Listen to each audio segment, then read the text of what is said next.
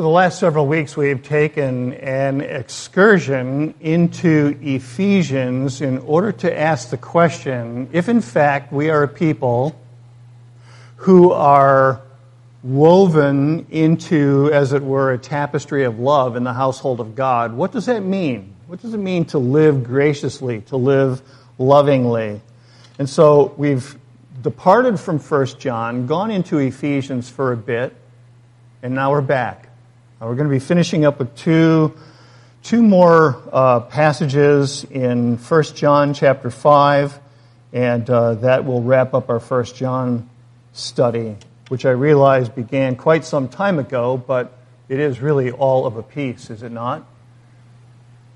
Anyway, this morning we're going to be looking at 1 John chapter 5, verses 10 through 13.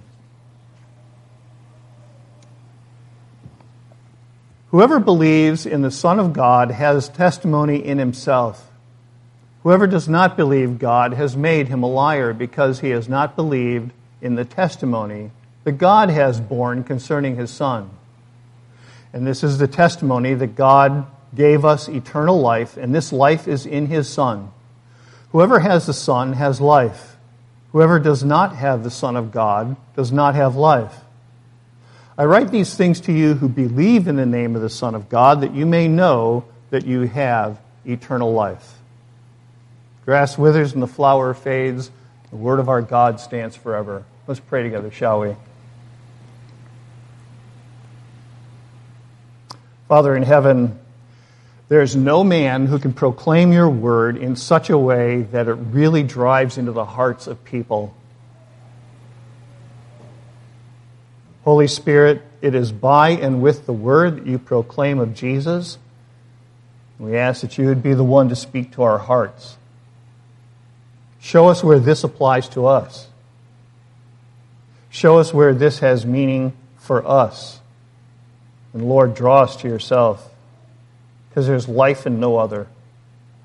Pray in your name. Amen.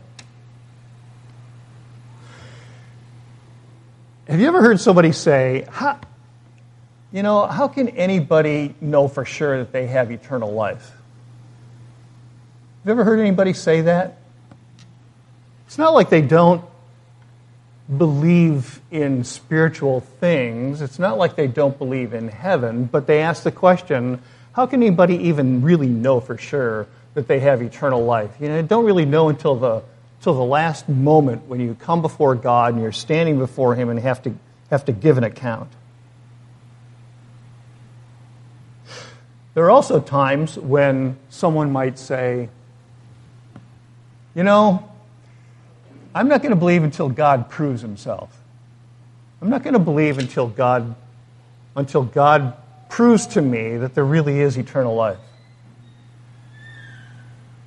And then there are others who, after having gone through deep trial or sin or weakness, have said, I wonder if I have eternal life. I, w- I wonder if I ever had it. I wonder if I still have it. All of these questions, I think, are answered in this passage. As we have looked into the book of Ephesians and then considered the nature of temptation and the work of the devil, which we did the last couple of weeks, for some of us, that's going to stir up a little bit of instability. For some of us, we're going to realize or come to terms with the fact how weak we are in the face of temptation, or how weak we are in the face of the devices of the evil one, and we're going to feel as though we're not sure that we've got eternal life at all. And in fact, even as John has approached matters earlier by laying out in front of us these contrasts of if you know God, then you're not going to hate your brother. And if you uh, love your brother, then you know you have God. Uh, and he sets up all kinds of contrasts like this. The one who knows God doesn't keep on sinning. Uh, but if you do sin, then we have a propitiation for our sins, Jesus Christ the righteous. And so, as we are confronted with these things, we begin to ask the question Do I have eternal life? Is eternal life real? Can one have eternal life and know that he has eternal life? This passage that we're looking at is intended to give us assurance. To give us assurance so that we would not, in dismay, drift from God.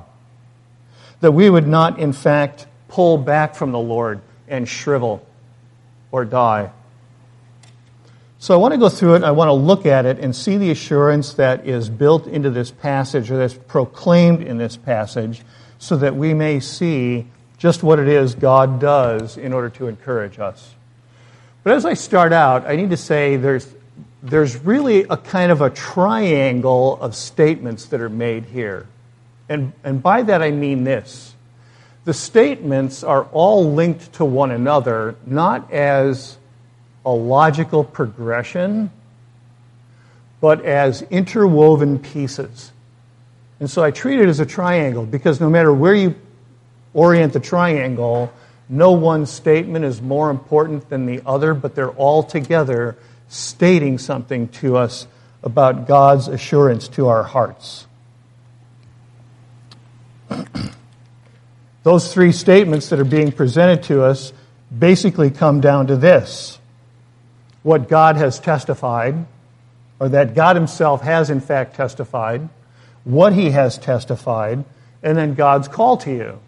But God's call to you is based upon Himself. And God's testimony is never without a call to you. But this assurance that's brought forth in this text is really for four groups of people that I can determine from what's said here. First of all, there's an assurance that's presented, or rather a caution that's presented to the skeptic. The one who sits back and says, I need God to prove this. Secondly, there's assurance that's given to the doubter.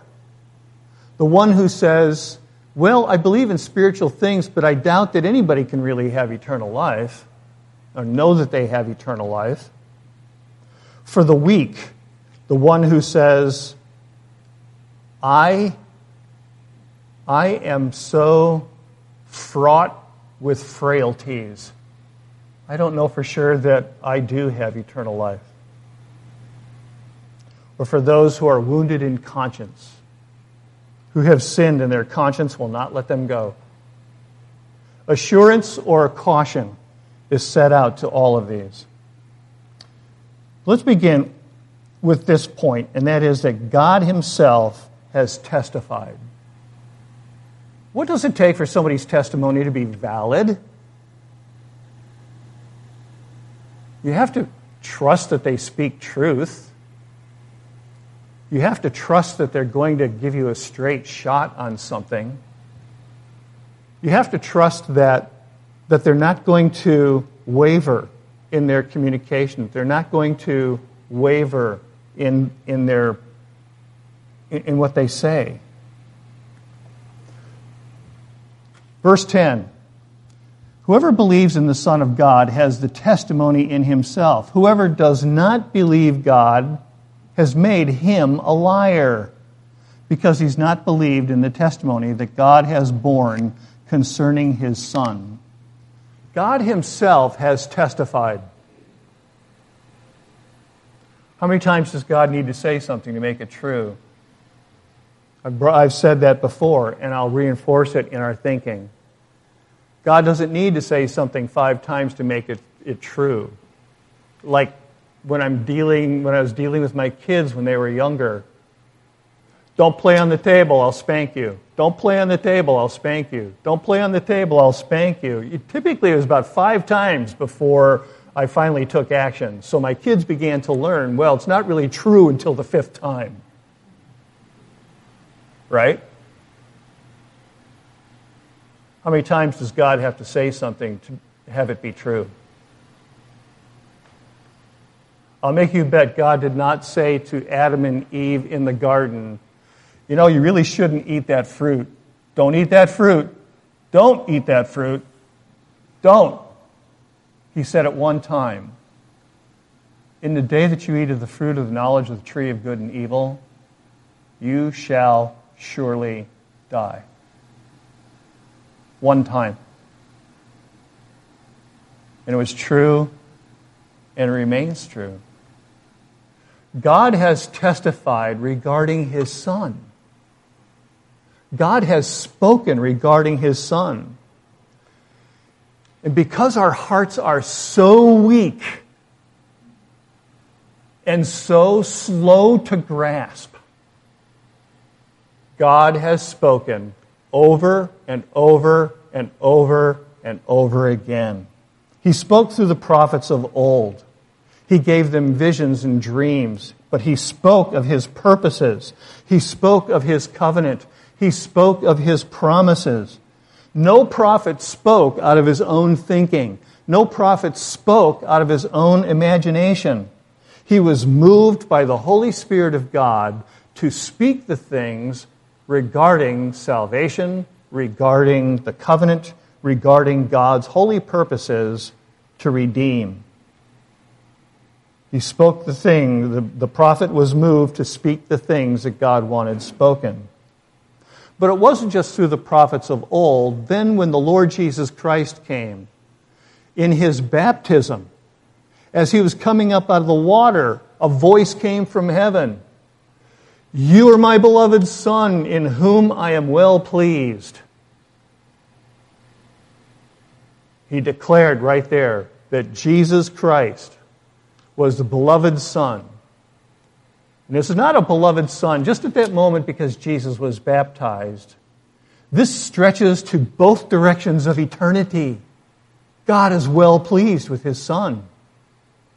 Always has been, always will be. Well, why aren't we? If God's pleased with him, are we? We're called to be pleased with the Son, even as God is pleased with the Son. And then God spoke through the Son himself in his preaching, in his sinless life, in his mercies, in his death and resurrection, in his ascension into heaven. He spoke in his Son. This is my love to you. This is my promise to you fulfilled that I will take you as my own. And then God spoke through the apostles, those who were sent out by the Son, on the day of Pentecost when they received the Holy Spirit. And then through the rest of their lives and in their ministries, even in the way that they died, God spoke to us. And in their disciples, and those disciples after them, in the very words that they penned, which is why we have Bibles they penned words that we might have God's testimony concerning himself and concerning his son and concerning redemption. The only reason we have doubts is because we don't pay attention to what God has said. We pay attention to lots of other things. We'll pay attention to the talking heads on the news. We'll pay attention to the talking heads on the radio. We'll pay attention to uh, who knows whoever decides to assert themselves as an expert. But God has given testimony. How would we not pay attention to that? God Himself has testified. And then through the Spirit, as the Word has been preserved for us, 2,000 years 2,000 years, the Word has been preserved and passed on and translated faithfully so that we have it. And then He testifies in us. As the Holy Spirit dwells in us, He gives testimony that these are the things of God. So God has testified, and this is significant for us because we need to understand God repeats it to us over and over and over again because our hearts are hard, our hearing is dull, our thoughts are cluttered, and God is pressing to break through on us that we would hear. That's how insistent His love is. That's how insistent His care for us is. Beloved, open wide your hearts. That's what Paul says in Corinthians. Open wide your hearts. that you may hear this testimony and rejoice in it. So, what is this testimony that God gives to us? This is the testimony God gave us eternal life. This life is in His Son. Whoever has the Son has life. Whoever does not have the Son of God does not have life.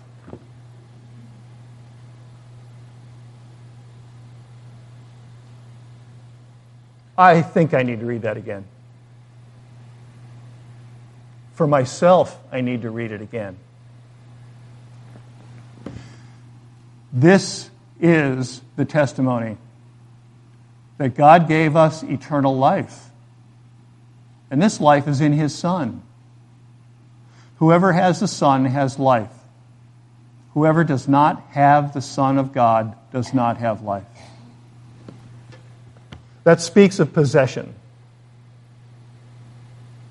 That speaks of actually having something. Not kind of believing out there. It speaks of actually having something, possessing something. And it says, if you possess the Son, you have life. Search your heart. Do you possess the Son? Is the Lord yours? Does he dwell in you? He who has the Son has life. He who does not have the Son does not have life.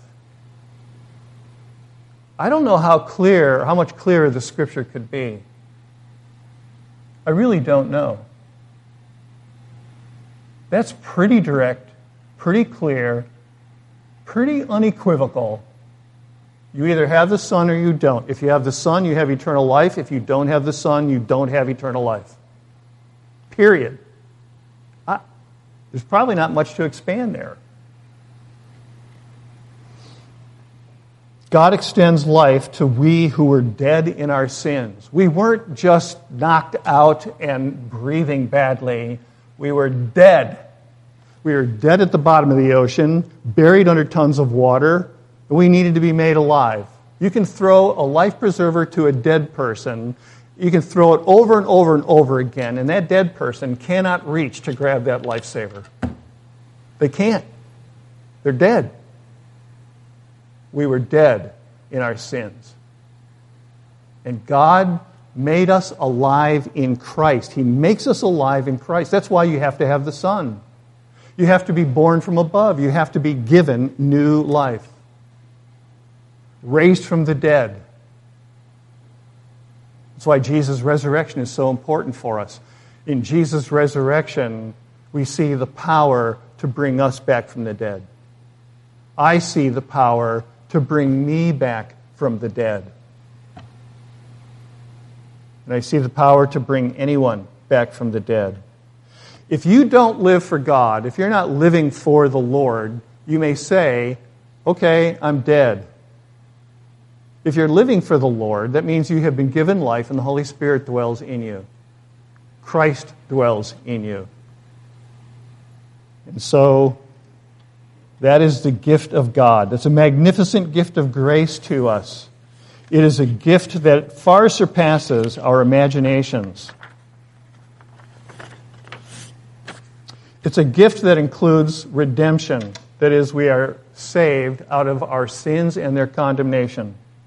This is more than mere fire insurance. What it says is that it's not just protection against judgment, it's a full restoration to God who is life.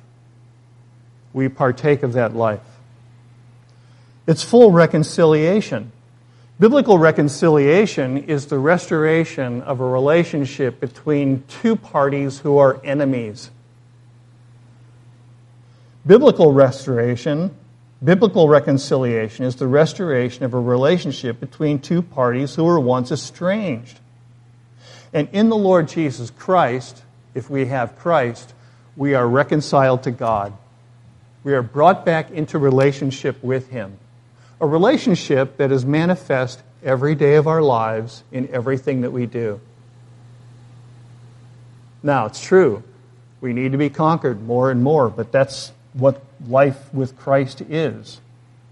We have been brought from being antagonists, enemies, into being friends with God. And those who are reconciled with God are to be reconciled with one another. We have been brought into sonship. It's not just that we have fire insurance and that we're protected from future judgment. We have been brought into the household and been given an inheritance and a status that is, it exceeds what we had when Adam was in the garden.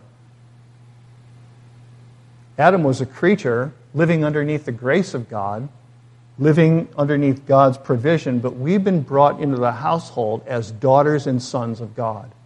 He who has the Son has life, and he who does not have the Son of God doesn't have any of this life. That's the testimony. And so the question must be asked Do you have the Son? Do you have the Son and do you have life?